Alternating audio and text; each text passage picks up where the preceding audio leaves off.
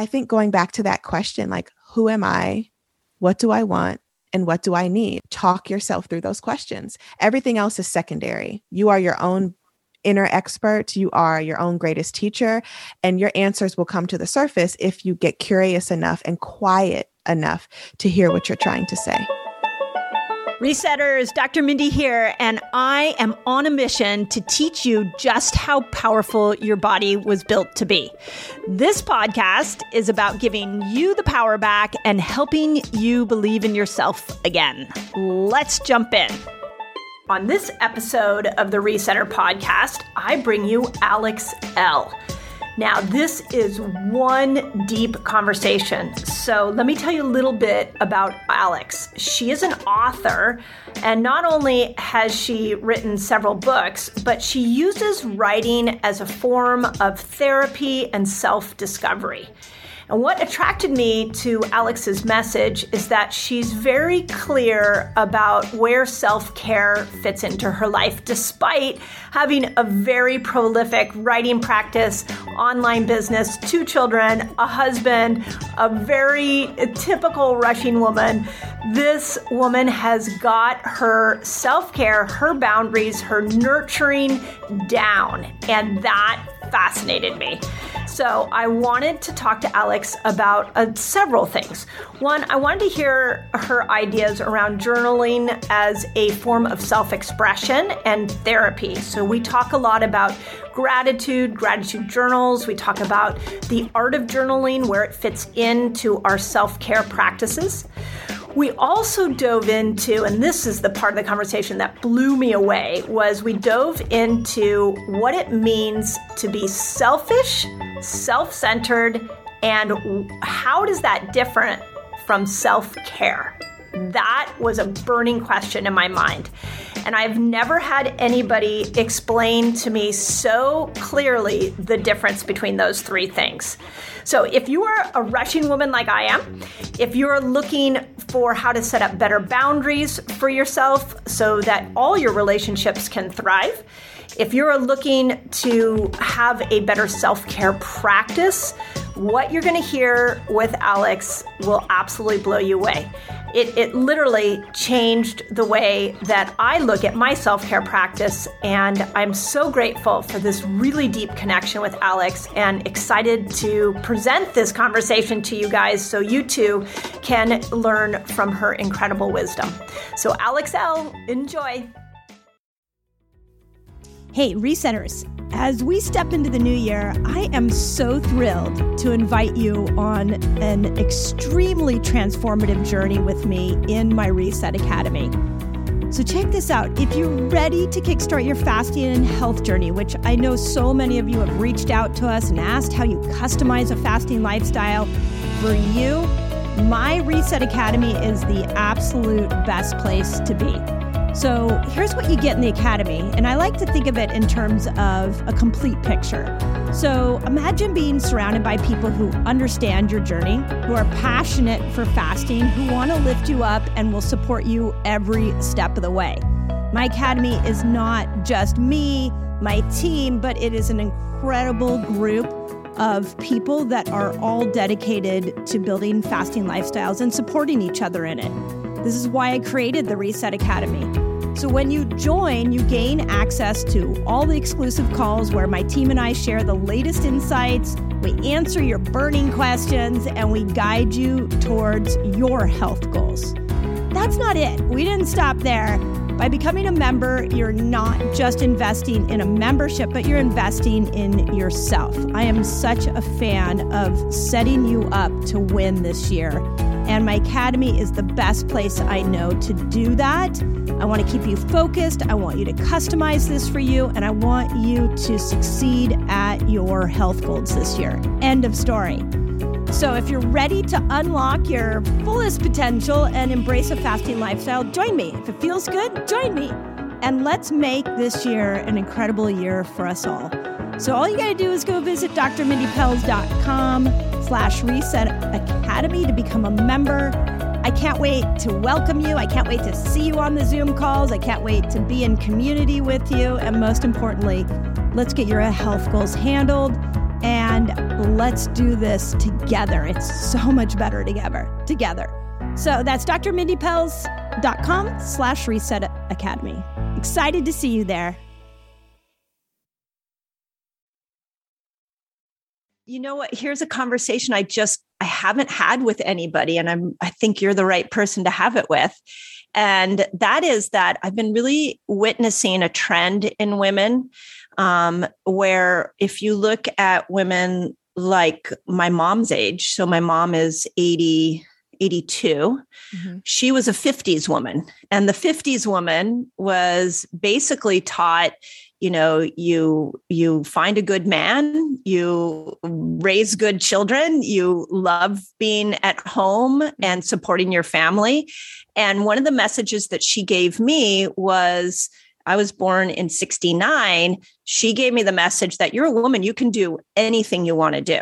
Like you can have it all, you can do it all. She, which was a really awesome message. But then I think my generation was very focused on I can do work and I can do family.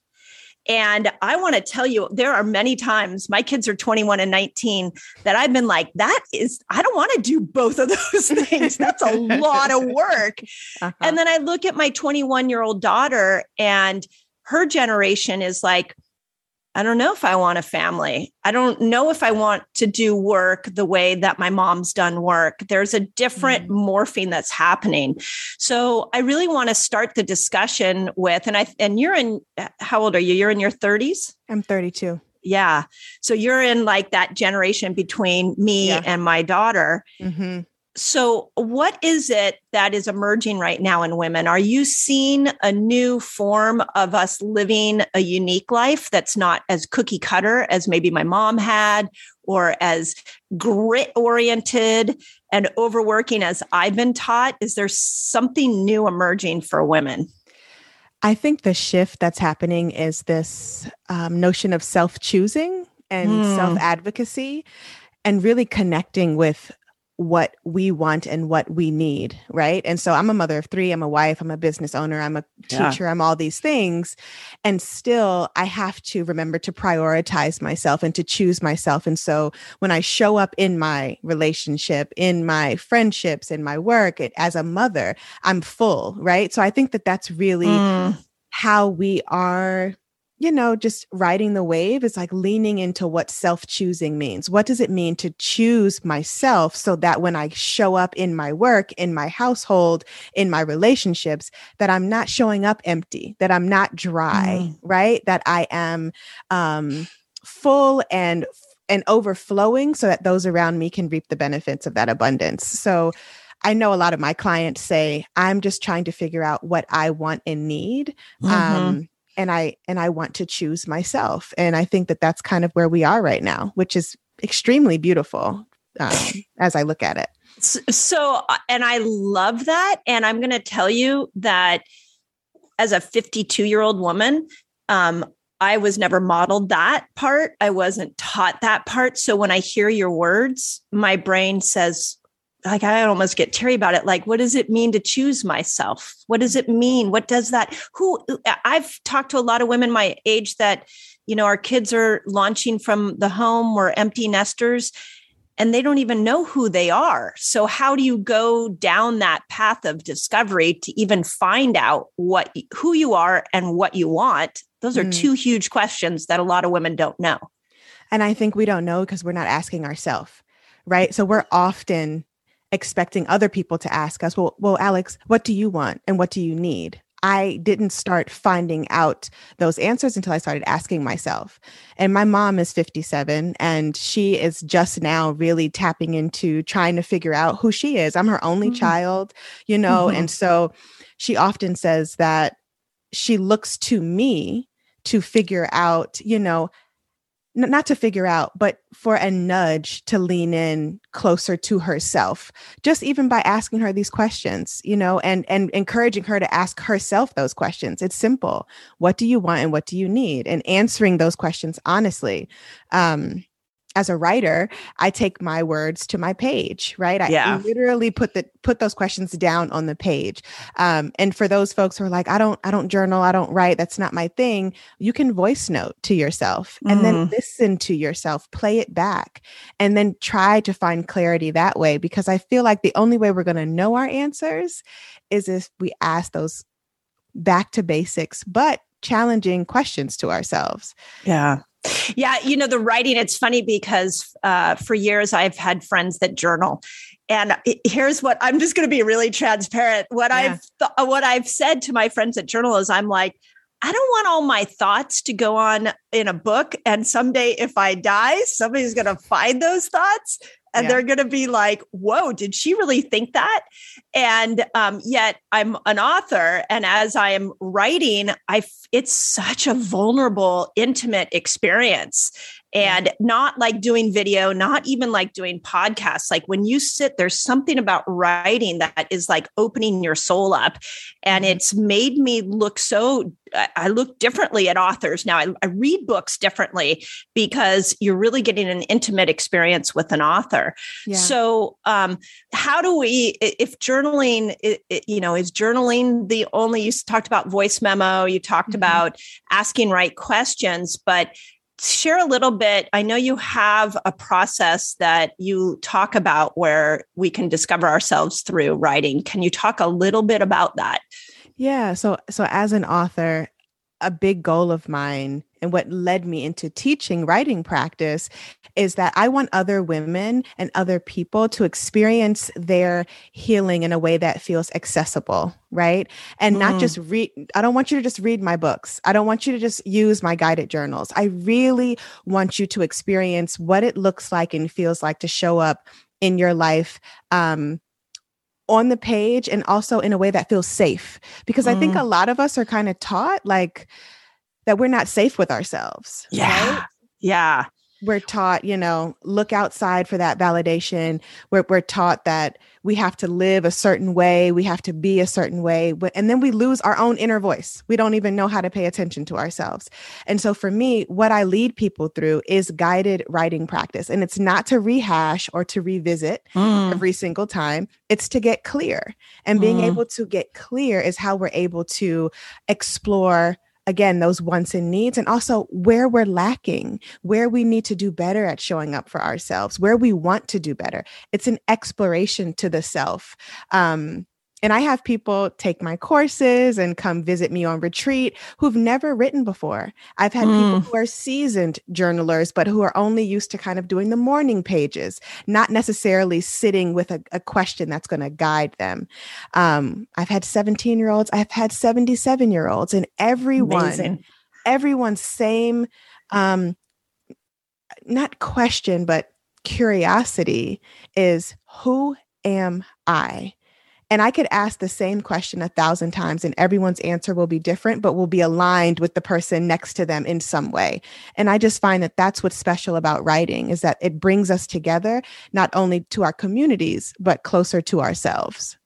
And what's the difference between sitting down with yourself and writing and trying to work through emotions, work through questions, and calling a friend and saying, Hey, I've got this situation going on, and verbally processing with a friend. Is there a difference?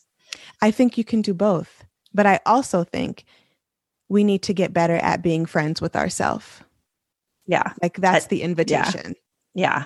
yeah. Yeah. And I love that. And I, um, uh, one thing I learned last year from my podcast and just interviewing some amazing women is that there is a difference between venting and complaining Mm-hmm. And I think what I'm hearing you say is there's also discovering. And so we've got to find ways when we are trying to process the stuff going through our minds to be um, positive. Uh, positive is not the right word, to be um, constructive about how we go into the self discovery. Because do you feel like, maybe not in your sphere, but I feel like as women, one of the things that we have done that is not serving us individually is bitch with each other. Mm. And I feel like there's a better conversation that women can have together to unite, but also discover each other or ourselves. So, is there a difference between the way we verbally process with a friend, the way we write? Is there any harm in bitching with our best friend? I think there's space for it all, but I think I think what we should really be looking at is the relationship that we have with ourselves. And that's what writing practice helps us do. I use writing as a meditation practice. Um, and mm. it's interesting what I find out about myself, good and challenging, or good and not so good. Um, through the years of doing this, there's always something new to learn. And I think that writing as this, not only this healing modality, but this offering of self-reflection it mm-hmm. scares it scares people. Yeah yeah. It does and i don't i don't blame them it's scary as hell. Like i don't yeah. want to sit and and and be with my thoughts and then damn, see him on the page? Like yes. That, you know? Thank you. Yes. That's why I don't want the book left so that when I die, my family goes and goes, oh my God, she really thought that. so here's so here's something else. I feel that I've, I hear that a lot, and I actually have worked with a lot of women in your age group who say that that's why they have not put pen to paper. Um, but something that's really special that happened about two years ago this woman who was in her late 50s she said she had a trunk of journals and she was ready to leave that part of her behind. And so what mm. she mm-hmm. did, she had been journaling for years and years, but it was all kind of journaling her trauma, journaling her pain, right. not necessarily looking to experience the joy, you know, or mm. Or that inner reflection in a way that was kind of neutral, right? So she took that trunk of journals. She said she had like 50 journals and she did a ceremony around them and she burned them. Wow. So I was just like, that's amazing. Number one. That is amazing. It's still it, and and there wasn't this feeling of like loss that she said she once had. And that's why she was holding them. She's like, I don't want to lose this. I don't want to grieve this. I'm not ready to do that yet. And when she was ready, she burned those journals and she started a new writing practice. And maybe she'll burn those. You know, you never know. But right. having that experience of, okay, here's what I want and need today. And this is what I went through in the past and I don't have to carry that emotional baggage with me forever. Yeah, um, amazing. And so, you know, what do you do?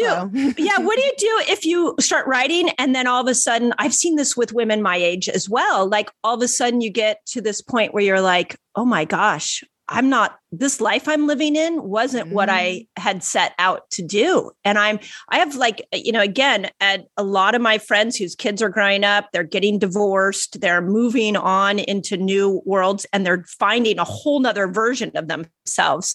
Mm-hmm. And you know, that's a really scary place to be when you dive into what do I want? Who am I? And you mm. realize that what you are living is not those two things don't sync up. Or you have you no ha- idea, or you have no idea who you are. Yeah, yeah. you've completely lost. Uh, mothers do that. I mean, that's so much mm-hmm. of the struggle I found even as a mother is like, oh my God, you just give so much to these little beings. And there's moments where you forget, you know, to give to yourself. Mm-hmm. I, I mean, I even just recently, my daughter's 21 and there was something it was something around something as simple as dinner. So she's moved back home uh, she's in a transition period. And i was thinking to myself oh i should make sure that there's dinner ready for her. And then i mm. stopped myself. She's 21 i just want to point that out. And i was like no i don't. I don't even really need, she's totally, she's got her own job, she's got a boyfriend, like she's got her own gig going. I can be selfish. What if mm-hmm. I don't make dinner? What if I just make food I want? And it was like this that like happened in my mind of like, oh my God. So for the next 24 hours, I walked around and I'm like, damn, this is the selfish time for me. My kids don't need me. My husband's self sufficient. Like, man, what does that look like? So I think I'm not alone. I think there are a lot of women that are starting to get a little taste of what it means to be self centered. So, what's the difference between being self centered and self nurturing? Mm, that's a really good question. I don't think I have the answer to that. Um, and I and the reason why I don't have the answer to that is I feel like everyone's process is so different, right? Mhm. And you know, hearing self-centered it can come off as kind of like this negative thing. I don't think so. I think that Mm. we can explore what it looks like to put ourselves first and nurture and nourish ourselves and all of that can kind of hang under one umbrella. Um I actually just released a video on my YouTube channel about nourishment and self nourishment. There's a meditation to match it, and it's really asking folks to to look at what they need, to look at what's on their plate. How are they feeding themselves? I mentioned that as a mother of three and as a wife, I always eat last. If I cook, everyone else gets a plate first. I'm either Mm. standing and eating last, or I don't eat. Right, and so and not because I'm you know intentionally not eating. Normally after I'm just tired and I'm just like, I'll eat my plate when everybody goes to Right. bed. Right. And so it's like, how do I, what does it look like to center myself? Not just in the literal sense, but in the spiritual sense and in the coming home to myself sense. And I think every woman should be asking herself that question Mm. Yeah. from from as early as they can. We teach we teach women and girls to shrink themselves. We Yep. we, we teach you know our girls to head down and you carry the world on your on your back. I mean i'm a black female so that has even another layer when it comes to generational trauma and ancestral trauma right? So it's like what does it look like to center yourself? And i think Hmm. that that is there is nothing wrong with exploring that. You can center yourself you can nurture yourself and you can nourish yourself. Um and i I think that that needs to be a little bit more normalized, especially when it comes to trying to find out the root of who we are and who we want to be. that you just totally redefined self-centered for me. like literally, I'm like, oh, self-centered doesn't mean you don't care about everybody else. Self-centered means you're grounding your center first, so you can turn around and and be present with everybody else. Yes. That was profound. Okay, you just you just changed my world. So thank you, Alex. I appreciate that. So okay, so that that leads me to the next question that I've had with a lot of women. What does self-care look like on a day-to-day basis? One of my So- favorites. Yeah, so please tell I want to know from like your perspective of what you do for yourself, but I also want to know the languaging you're ta- teaching your daughters around self-care Mm, because that's another big hole that I know I'm missing in my own life. yeah. Um so self-care is is I have a tricky relationship with that phrase because it's so commodified now. So what I've actually been saying is like um self-nurturing Mm. and but i do think there is space for self-care when it's not attached to like go buy those jeans like that's your self-care Right. right right. um you know I- could talk about that forever i won't but that's retail. That's retail retail. therapy, that's- but I don't think it's self care. but but if you look at the messaging that we get that is self-care right and Mm. so when i look at self-care or self-nurturing i look at it as an act of community care so i often say to my students and to my daughters Self care is an act of community care. And what does that mean? In order for us to be full and present and intentional, we must take care of ourselves. To me, in the pandemic, that has looked like getting back to basics. Am I Mm. drinking water? Am I brushing my teeth in the morning? You know, am I Am- putting pants Am I on? putting pants? Exactly. Am I getting dressed? Um, yeah. and and truly like those back to basic things have shifted how i show up during the day there was a, Mm. a time in the pandemic where well i mean we're still in the pandemic but when we were in 2020 i was so busy serving my community and teaching and trying to figure out how i could make other people feel their best self that i completely put myself at the bottom of my list and i had an anxiety attack and I was severely depressed. I started pulling my hair out. I have a hair pulling disorder, and I, I Hmm. haven't pulled my hair since I was in my early 20s. And I had pulled a quarter size bald spot in my hair, which is why I shaved it because it's like Wow. I need to get back to. I need to get back to presence. And what that Mm. looks like for me is literally am i eating? Am i going for my daily walks? Am i honoring my 16 8 fasting? Am i having enough water? Am i you know locking the bathroom door when i go and get ready in the morning so my three year old is you know like those little am i peeing by myself? yes. Am i peeing by myself? Um, and so i think reframing what self nurturing and self care looks like is extremely important, especially in womanhood, especially for those of us who are caretakers, whatever, in whatever mm-hmm. capacity. Um, and so, how I explain to my daughters is like, if you're empty, you can't fill others up with love. And I know that people say, mm. um, I know that people say, you know, I know that people don't like when folks when folks say that you can't love others unless you love yourself. And I know that people may not agree with me on this, but I totally believe that. I don't want to mm-hmm. get I don't want to hate myself and try to love somebody else. Yeah. Right? I don't yeah. want to be at my wits end and try to it's not intentional love it's not intentional presence it's not intentional care yeah in order for us to show up in our communities i am a big believer and we have to show up for ourselves we have to mm. we have to we have to we have to and it doesn't have to look like a massage it doesn't have to look like an expensive purchase. It doesn't have to look like a latte from your, your favorite cafe. It can literally look like being still for five minutes. It can yeah. look like drinking your lemon water or taking your probiotics or whatever. And those are self-care things for me. Yeah. Um, and so I could go on and on, but that's kind of the root of it. yeah, and you know, we when we started this conversation, this is one of the things I love about fasting. And congrats on your 16-8 fasting. That's awesome. Thank you. Uh, yeah, it made my little fasting heart flutter. Um, I is that when you take food out of the equation, you're left with yourself. Mm. And you're left with your thoughts. And if you want to understand your relationship to food, start fasting. Yes. Because all the little things that where you soothed yourself with food, all the places that you got a dopamine rush with food, you're just left with you, your mind, and your body. And I've learned so much about myself in that process.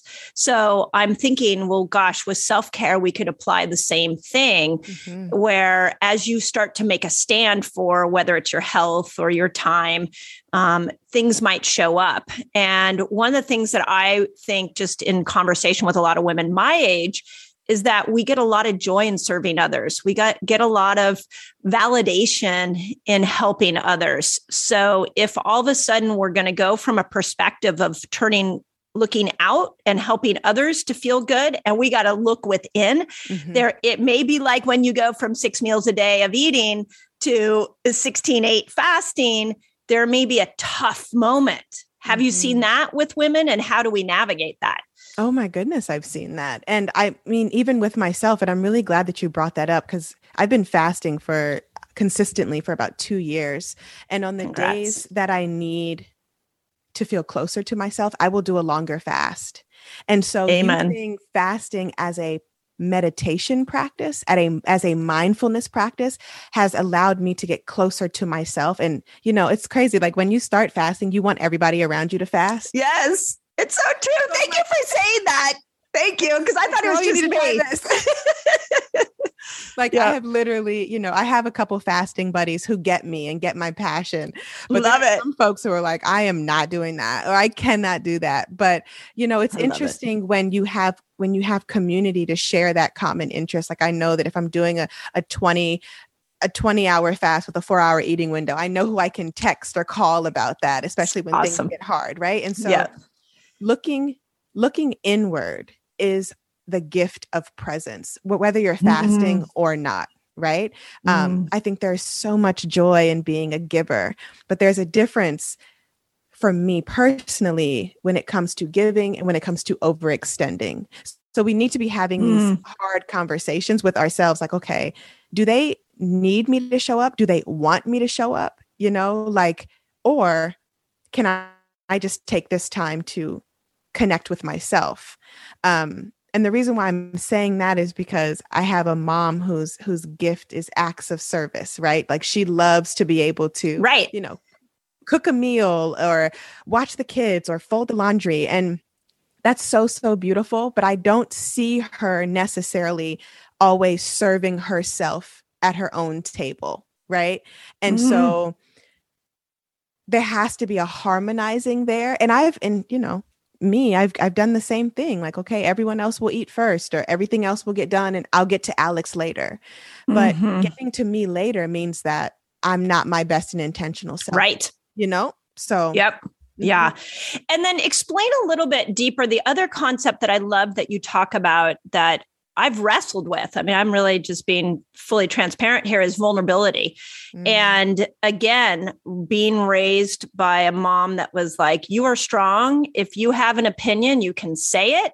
Uh, you are a woman, you can do whatever you want. Like, I was definitely given a message of empowerment. But what I wasn't given, and this is not a fault to my mom, Mhm. what I wasn't given was you are powerful in your vulnerability. Mhm. And I I want you to dive in a little more to that because I think it, it- there's a way that I'm seeing, and again, I'm going to go down to your generation that I'm seeing that there's strength in your vulnerability that we didn't have in my generation, that we haven't been taught.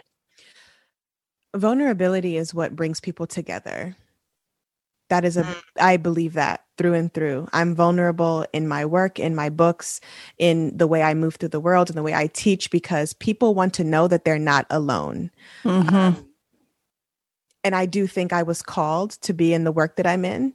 And so I have this responsibility to be honest, not only about my stories, but about how hard it is sometimes. Yeah. Um, and to let people know that this life is not, when I say this life, I know that people look at me and say, wow, she has the family, she has the career, she has the books, she has all these things, but I have literally been also at the very bottom of my life. And Yeah. so I think it's important that people with platforms, with audiences, share that this is not just this easy breezy experience. It's one that mm-hmm. requires a daily practice. I tell my students all the time, and the folks who read my books and all of the things in between, like, I am a work in practice. I have to Mm. practice this life. I have to practice not letting my anxiety get the best of me. I have to practice not letting my depression keep me in bed, Mm. you know? And so Yep. you are not alone in your struggles. And that's what vulnerability for me um, allows for. It allows for that, you know, that um, connection, that community, that I am with you. You know, I am not Mm. above you, I am with you. And I think that that is what brings people closer. And I think that that's why people um, feel safe when they're in spaces with me and others who are vulnerable. It's because yeah. we are with you. And I think that that's important. Mm, uh, absolutely. You know, I'm uh, starting a podcast with Kat Graham. Do you know Kat Graham? She's an actress. I have heard And. Mhm. Yeah, she was in Vampire Diaries Mhm. and Parent Trap, and she's been on the cover of Vogue and Cosmopolitan. And so we were doing one of our intro. We are doing a, a podcast together. In fact, you'd be amazing to bring on. Uh, it's me called. Women. U- uh, yeah, it's called Women United Mhm. and we're trying to bring women together to talk about their stories a little bit i know you've been doing a lot of this kind of work but what what was really struck me about kat in several of the conversations i've had with her is she'll explain that when she she goes to instagram and sees other actresses doing other activities she starts feeling horrible about herself Mm. and she's like i have to get off instagram and so she's in her own self discovery Mhm. now, this is a woman who, if you look at her, she's beautiful. She has an amazing career. She has 7 million followers on Instagram, and it would be really easy to project she's got it all together. Mhm. And here she is saying she goes to her own Instagram and has a yucky feeling about herself in Mm. that comparison.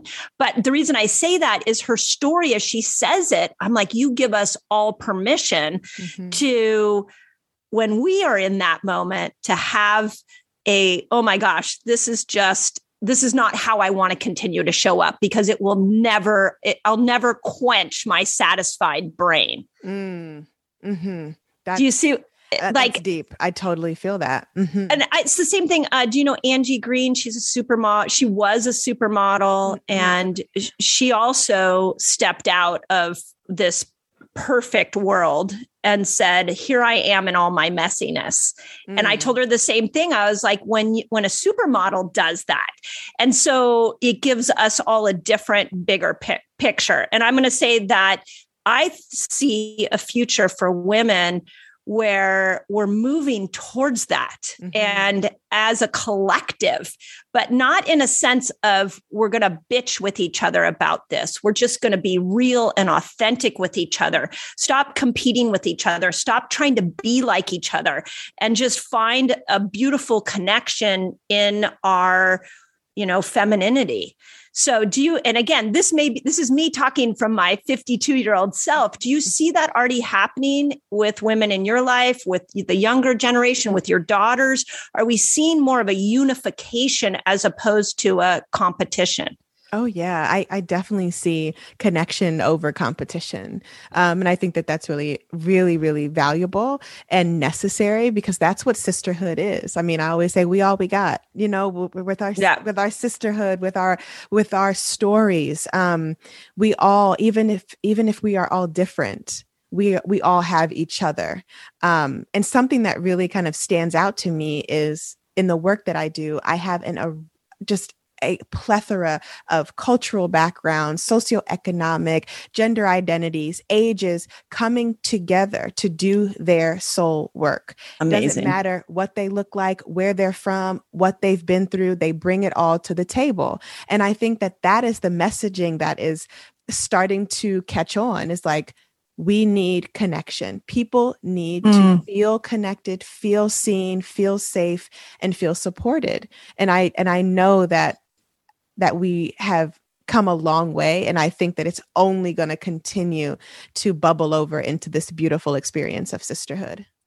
Yeah, I feel a little bit like I'm really excited to watch the next yeah. couple of decades for women. Like mm-hmm. we this is why when I sat down to like think about this discussion I wanted to have with you, I was really tying together a lot of other discussions I've had with women over the last 6 months. And it's like there it's like just like the pandemic did on so many levels that there's this breakdown of um, of have tos and ways that we need to show up. Yet the new version of women hasn't completely emerged yet. So I've teamed up with Tony Horton. Do you know Tony Horton? He was the creator of P90X, one of the most revolutionary at home fitness programs. And we created together a new fitness program called Power Sync 60. And it is literally, this program's never been done. It is a revolutionary 60 day program for both men and women. So here's why I want you to join us is that we literally created PowerSync 60 with you in mind. So it doesn't matter if you're a cycling woman, a postmenopausal woman, or a man. One of the things I brought to Tony was that when we work out, we have to think about our hormones. And he had never done that in the millions of workouts that he's created in his lifetime. We also included a free bonus meal plan and a customized tailor way you can eat right for yourself. Also, of course, we put some fasting in there, and it was a beautiful meeting of the minds. So, I it, this is like a passion project that I'm so excited to share with you. And in order to get it, all you got to do is visit drmindy.org and use the code PS60PELZ. So PS60 and then my last name Pelz, P E L Z, to get 20% off and you get lifetime access to the program. So that's drmindy.org, and you use the code PS60PELZ to join all of us. I'm actually doing this myself right now. So come join me, my community, on this incredible journey. I am so proud to bring this to you. So it's, I think, again, the work you're doing is amazing. And there's so many things we can learn from each other by just having conversations. Yep. Um, my my next thought is b- boundaries. I want to talk about boundaries a little bit because I know you're into into that, and that's another one I'm uh, could be I have been a little sloppy on, especially mm. when it comes mm. to the people I love ha- talk a little bit about where we can do better with boundaries and how do we start to create boundaries when the people around us uh, haven't been used to that? Oh my goodness. Um, so a dear friend of mine, her name is Nedra Tawwab. She's like the boundary queen. Ah, And yes. she's- yes. And she said um, that boundaries, clear boundaries, can save relationships. And when I look at the boundaries in my life, the ones that I always come back to are the ones that I violate. So I think Mm, often look at boundaries as this external thing we are giving to someone else. You honor my boundaries, you treat me like this, this is how I want to be treated, etc. That's important. But also, are we holding up our end of the boundaries? And for me, it's checking myself like Alex, okay, you said you didn't want to do X, Y, and Z, but you just said yes to that. You may need to Hmm. revisit the boundary that you set and then go back and give your true answer, right? So it can be it can be really challenging, especially with people we love. Hey guys, I'm not coming to Thanksgiving dinner this year. I'm going to my husband's family's house and not have the elders in the family just have a fit about that, right? It's okay if people have a fit. Maybe they, maybe those boundaries are hard for them to digest, and that Mm. is okay. What boundary you set is where you need to follow. And I also think it's really important to note that boundaries are flexible. I had a friend Mm. tell me that she finds that boundaries have this flexibility. Think of it as a circle, it can get smaller, it can get bigger. And barriers are the things that we can't permeate, we can't get through. We have a wall. And I noticed when I was doing some of my deep healing work, I had barriers. I did not have boundaries. So mm. then I had to revisit what I thought I knew about boundaries and what I thought I knew about myself and how I was honoring my word to myself.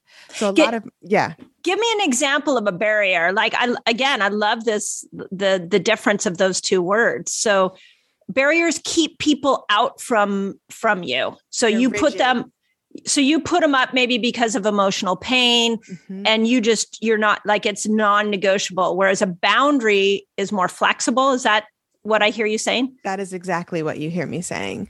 So, an, an example here could be okay, you have a really challenging relationship with your mom, right? But you haven't had a chance to, you haven't had the capacity to sit down and have a hard conversation with her. So instead, you're like, I'm just not dealing with it. I'm going to move Mm. away. I'm never talking to anyone in my family again. This is an extreme example. Of right but some people do have to set those type of um, barriers in order to keep themselves safe right so i think what we should really be looking at is what needs to be a barrier and what needs to be a boundary because sometimes things can get better with the explanation of your boundary or the conversation around your boundary you know like hey mom, Right. i don't like when you give my kids fruit roll-ups and stuff when they come over can you i don't want you to do that that's not how we eat another just random example, right? If grandma is like, you know, I, I want to do what I want, blah, blah, blah, then that may be, you may need to have another conversation. And then you may have to say, you know what, the kids won't be coming over. That, you, there's so Wow. many Yeah. different ways that boundaries and barriers can show up. For me, I found that my barriers were a lot around my past and they were a defense mechanism that I thought were keeping me safe, but really Mm. they were keeping me um, stuck.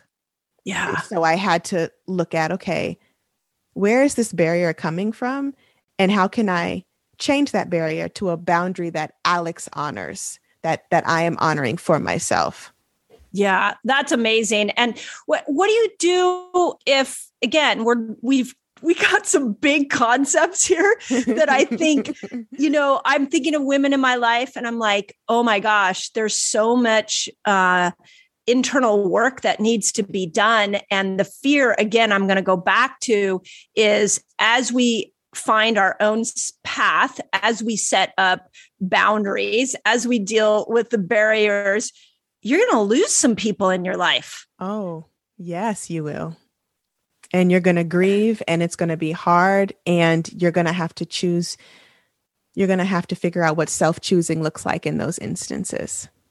And so what how do you how can we help women support women through that process? Is that if you're listening to this and you're like, ah, this is me, I got to do this. I, I I hear the work that needs to be done. I'm willing to take the risk. Now, how do we create a community for that woman? How do we support her as she goes through that process? Mm. I think something that really has helped me personally is when I can go to people I feel safe with and not have them try to fix things, just have them try mm. to listen. Um, or have them actively listen, not try to listen, have them actively listen. And I have a very beautiful small friend group that knows when to hold space and knows when to ask, Hey, can I give you another thought on that? Or are you open to advice? Right. Mm. And so we will lose people on the way as we grow and as we heal um, mm. and as we set boundaries and as we reevaluate the barriers in our lives um, and that's hard that is mm-hmm. really challenging i've had plenty of folks i've worked with who have completely had to step away from their their their birth families because they were just not on the same pathway and me in in in how i teach is how do we step away with compassion grace mm. and love especially when things are crappy and hard. Because if we're stepping away in anger and hatred, which is not to say you can't be angry, but if you are stepping away in that in that energy, it's going to be very challenging to shake that relationship and shake that person. So essentially, you're still going to be walking through the world with that resentment and that challenging um, experience in your back pocket. And so, how do we gain the freedom to let go with love and to bow out with grace. And I think that that really has to be done on a one-on-one level. Like a like, like a, therapy? Self, well or no like a in, like, like journaling. internal internal level on the page and also yes to therapy. Therapy is the reason why i'm a writer. Yeah. You know and so whatever you feel like you need to do to live and lead a life that is rooted in peace um I think is is really important. And again, where can we center ourselves? You know? Yeah, yeah. And what if you're as you're making this change in your life, you're discovering yourself, you're uh, taking your ownership of you back, um, but you feel you, don't have a lot of confidence how do you i know your your book that came out i think in 2020 was really about confidence and how do we overcome obstacles and step into more confidence give us some tools for that yeah, so I talk about After the Rain is the, the name of the book you're referring to. Beautiful. Thank you. You've got a lot of books, by the way. I do. I do. I'm impressed. That's pretty, that's awesome. Yeah, thank you. Um, After the Rain is essentially part memoir, part guide. And what I lead people through are my own personal stories of healing and reflection and trying to find myself um, through my trauma and through. Mm-hmm. And through doing the soul work because I wanted to create the life that I have now. And so, being confident, being self confident is an inside job. And mm-hmm. I think that it's really important for us to dismantle the noise that we hear that our confidence has to come from outside praise and mm. outs- outside approval and i'm not saying that we don't need or like or want external validation right of course we we're, humans that that's a part of our, right. our makeup but we also have to validate ourselves and i have a 14 year old and she um you know is at that age where she's learning how to be confident and how to be mm-hmm. her own and having me as her mom she has to learn how to, how to be her own validation you know and i and mm. And an example here is that she's an artist she's an amazing talented artist and she thinks most of her work sucks and as an artist i understand that feeling mm. but we can't let our negative self-talk and that negative inner voice trick us from leaning into our talents and from mm. growing in our craft, right? So I think it's really important, especially for the youth, that we give them the space to explore what it looks like to suck because we will sometimes mm. what it explore what it looks like to fail and explore what it looks like to be great and to get back up again after failures and i think that that's where the confidence is birthed like in that middle place um mm. and and and seeing you know how things can can evolve with time Yeah. What do you do when that those thoughts come up and ha- when the you suck, this isn't good enough? What do you have a, a toolbox of for what to do when that happens? Oh yeah, I ask myself, well, is that the truth? That's ah. Is that the You just like call your own self out. You have to do that. yeah. Like you know, yeah. you know you don't suck. You know this right. the work you're doing doesn't suck. You know that, you know, you are better than you were 10 years ago. Yeah. Um, so I think that I, I I do think that it's hard, you know, to to be like to call our own selves out. But I saw this meme on social media that that that this woman was saying she was in therapy and she was having all these negative self-talk thoughts and self-doubt and blah blah blah and her therapist said, "The next time that happens, ask yourself who told you that." Mm. Yeah. I was like, I'm using that. I'm using yep. that. Every time that happens, like, Alex, who told you that? Yeah. You, know what? I, so I have a really great who told you that story. I, when I was in seventh grade, um, I had an English teacher basically like rip my uh, essay apart. Mm. And the way that she spoke to me, my seventh grade brain interpreted it as I was dumb and that I wasn't academic and um, that I was definitely not a writer.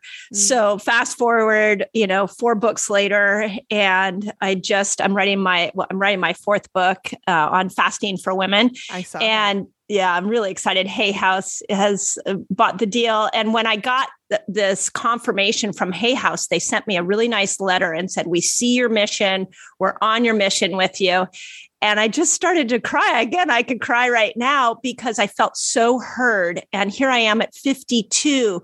It's like that mm. seventh grader was finally validated how mm. many years later. And I know that sounds silly and, you know, but it was real aha that one person could influence my thoughts around something as pivotal as writing for my whole life until another person came in mm-hmm. and said, Actually, we hear you, we see you, we want to be with you. Mm. It was a really healing moment for me.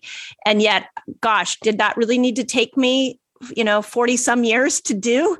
So, yes. is there, it did? Okay. Okay. I, you want to know why I say yes? Yes, tell Be- me. Because I find that it's in those moments where we, we end up realizing along the way what the truth is right? I mean, mm-hmm. clearly you're academic, you're a doctor. Clearly you are changing the world and hearts of people through your work. I mean, clearly the things that your seventh grade teacher said to you, shame on them, um, was not the truth, right? And so I really love that you shared that story because now we see like what external validation can give us as a gift. You said that Hay House is with you and made you feel seen and and mm-hmm. safe and supported. Like that is that is beautiful and that's what we want external validation to do for us and then we want to be able to give that to ourselves. So it's like this this nudge, this permission. Mm. Like, oh, there can be both, right? And the confidence, you know, that you have just through your work and your teachings it's contagious. And i think it's really beautiful. And thank you for mm. sharing that story. Oh yeah. No and you know it's just been i've been on my own self-reflection journey. You know again everything that we're talking about today it's really interesting when your kids grow up. It's mm. as a woman it's really interesting when they don't need you in the same way. You're you know and you start uh, you know my career is it also gives me a lot of um fulfillment. I think that's the best way to say it. Mm-hmm. So I've been in this weird transition. And in that story, what was really interesting to me is a lot of people said, well, you should go find her and you should go tell her the the teacher mm-hmm. where you're at she should know what you're doing and i thought I don't I don't really have any desire to find her. Who I want to who I want to connect with is the 7th grade Mindy. Mm-hmm. I want to go find mm-hmm. her mm-hmm. and I want to hug her and let her know that the journey has been a great one and that she's stepping into something that she didn't even know possible in 7th grade. That's who I'm more interested in having a relationship with. Oh, that's so beautiful. That inner child healing work is absolutely necessary and mm. That's wonderful. Yeah. Yes. Todd, let's finish this up a little bit on the concept of gratitude. So, Um, this season for my podcast, the theme is going to be gratitude. And uh, I really think gratitude is important to talk about because in 2020, all we did is talk about the things that were taken away from us. Mm-hmm. Uh, in 21, I don't even know what happened this year, but it feels like everybody was just, I, th- I feel like everybody was pointing fingers at each other. And mm-hmm. now's the opportunity for us to go, okay, what are we grateful for in this new world we're living in? Mm-hmm. So, talk about a little bit about how we can all step into more gratitude in our life in a world that we're living in that is constantly showing you what you don't have, what's mm. not there. How do we take back gratitude for ourselves? Well, that's such a great question because I've been practicing daily gratitude since November 2020. And it birthed the newsletter that I have called Gratitude Daily. And I also have a spinoff called Gratitude Weekly. And I mm. reflect on the micro moments of joy and gratitude that present themselves to me. And so, something that's been coming up a lot lately is um, my morning walk practice, which I picked up 78 days ago. Um, I read I read this book called Do Walk by Libby DeLana, and it completely transformed and changed my life. And it reminded me of the power of gratitude for the moment, for the baby steps, for the daily commitment and self promises. And so when I think about gratitude, I think about not the big things that come mm. up and and bless me and are amazing and whatever but those little things like the bird flying by or a hug or giggle from my kids or you know just something that tastes good something that i cooked that feels good that the breath in my body being alive and like that is for me the the answer to my longing to find meaning, if that mm-hmm. makes sense. Yeah. Um, paying attention, paying attention, paying attention. Like that is yes. the thing that gratitude and grateful living has really shown me over the past year, especially is where do I need to pay attention? I'm alive. I am well. Mm-hmm. Where do I need to pay more attention? Um, and is that like a question you ask yourself throughout the day? because I, I have a morning practice as well. And I feel like in the morning, I can connect to that place of gratitude. I've been doing a meditation where I try, I worked at 20 minutes of just spending like, what am I grateful for? What am I grateful for? Mm-hmm. And then as the day goes on, I'm like, okay, wait, this didn't get done. That's not happening. this person's doing this. This somebody wants something from me. And I find that that I get lost in mm. gratitude. So is it sounds like you have a morning practice but then you're also pausing throughout the day. Is it would you is that correct? That is correct. And the pauses are really just this invitation to take a closer look at what's in front of me.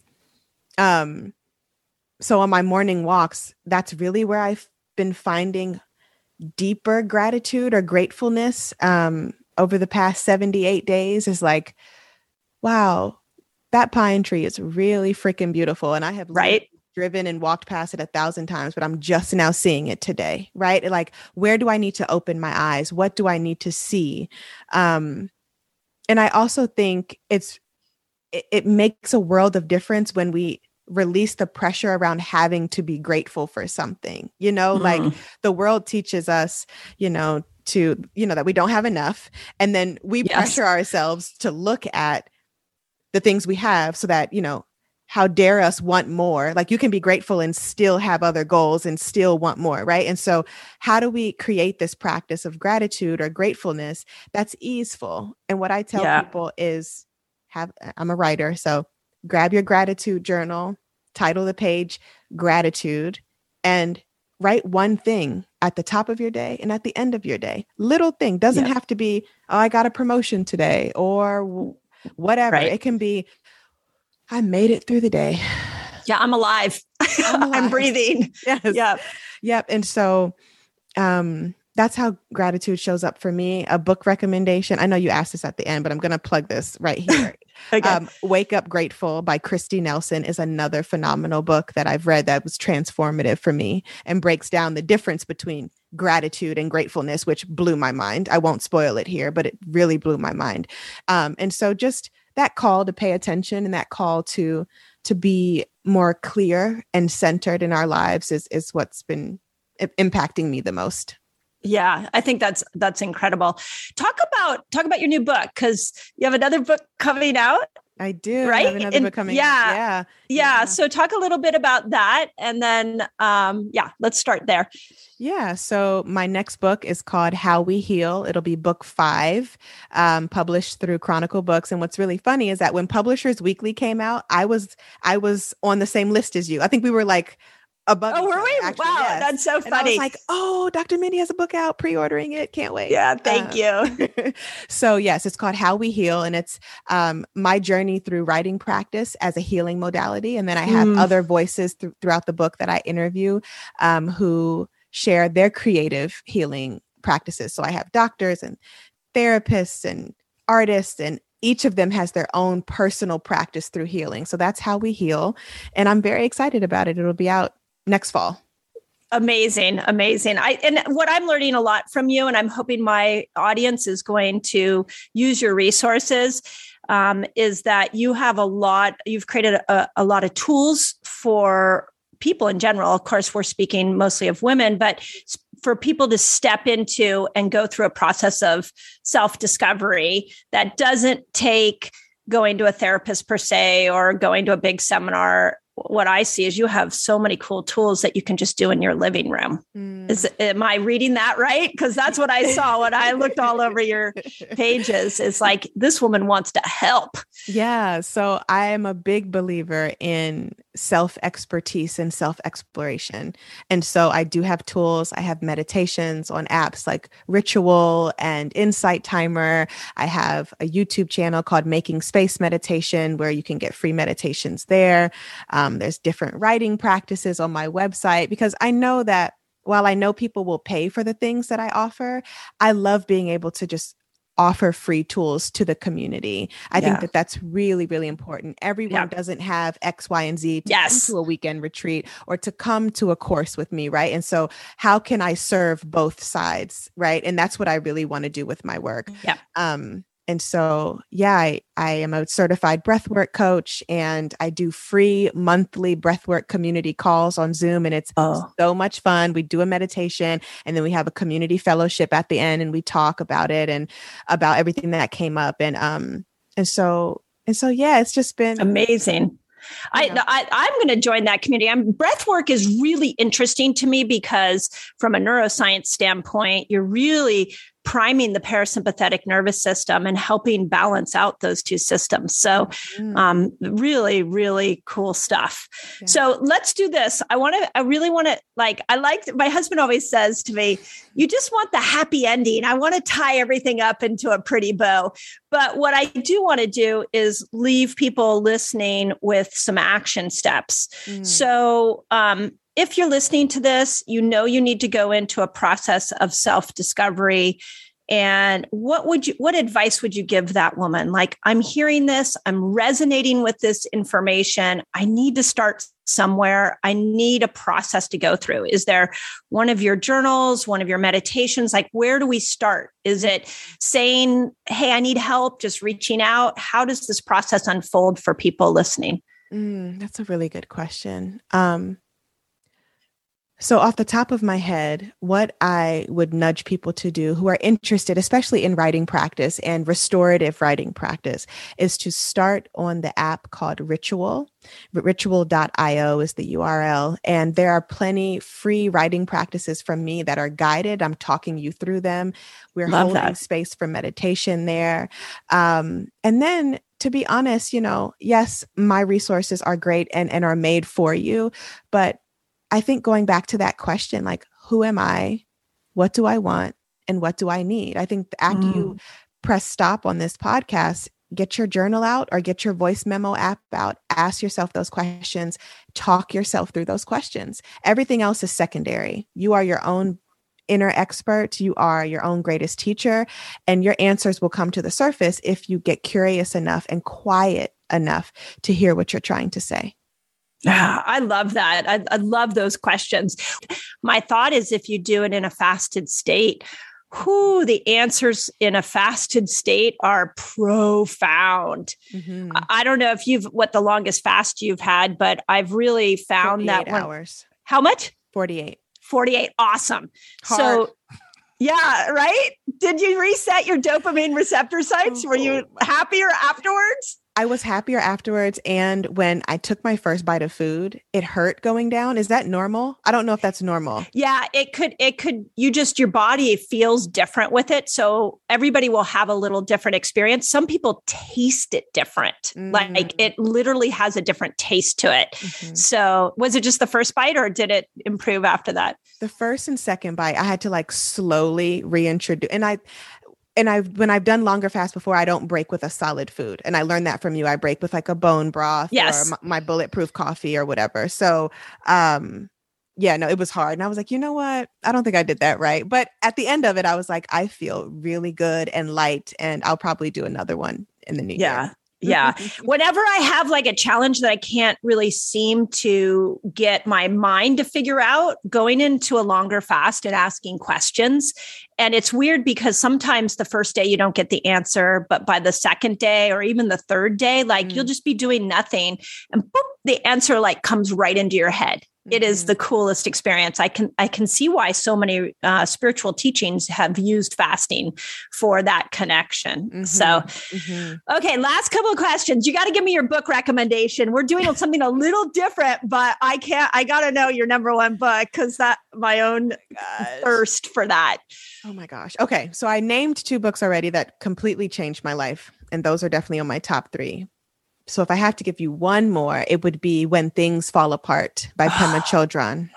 And listen to the Amen. audiobook. The audiobook, wow. Um, I bought the solid book and I have the audiobook and I would listen and go through the actual book. And it's just transformative. Um, it really changed. It really changed me. Yeah, yeah. You know, I said to Jessica the other day, I was like, "Can we can we get Pema Shro- on the podcast? Like, where is she? What is she doing?" Um, I think she's meditating and perhaps not as accessible as she once was, but her work is profound. So I I, I absolutely ditto that one.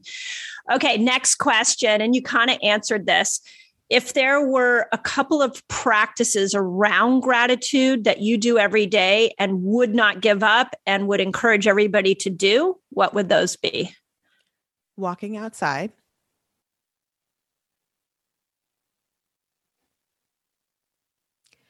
taking intentional deep breaths, even if it's just for about two minutes, and hmm, eating a nourishing meal. Mm, I love that. I love that. That's beautiful. Okay, what are what's something in your life right now that you are just incredibly grateful for? My life, Yeah, the whole th- all of it. all of it. Yeah. Amazing. Amazing. Well, Alex, this has been incredible. I so appreciate you going deep with me, although I have a feeling you probably go deep with a lot of people. I'm thinking that might be how you show up. I'm so honored, truly. Um, your work, as I said earlier, has really shifted my life. And I'm so glad I randomly stumbled across you on YouTube. And I'm just honored, truly. Thank you. Thank you so much for joining me in today's episode. I love bringing thoughtful discussions about all things health to you. If you enjoyed it, we'd love to know about it. So please leave us a review, share it with your friends, and let me know what your biggest takeaway is.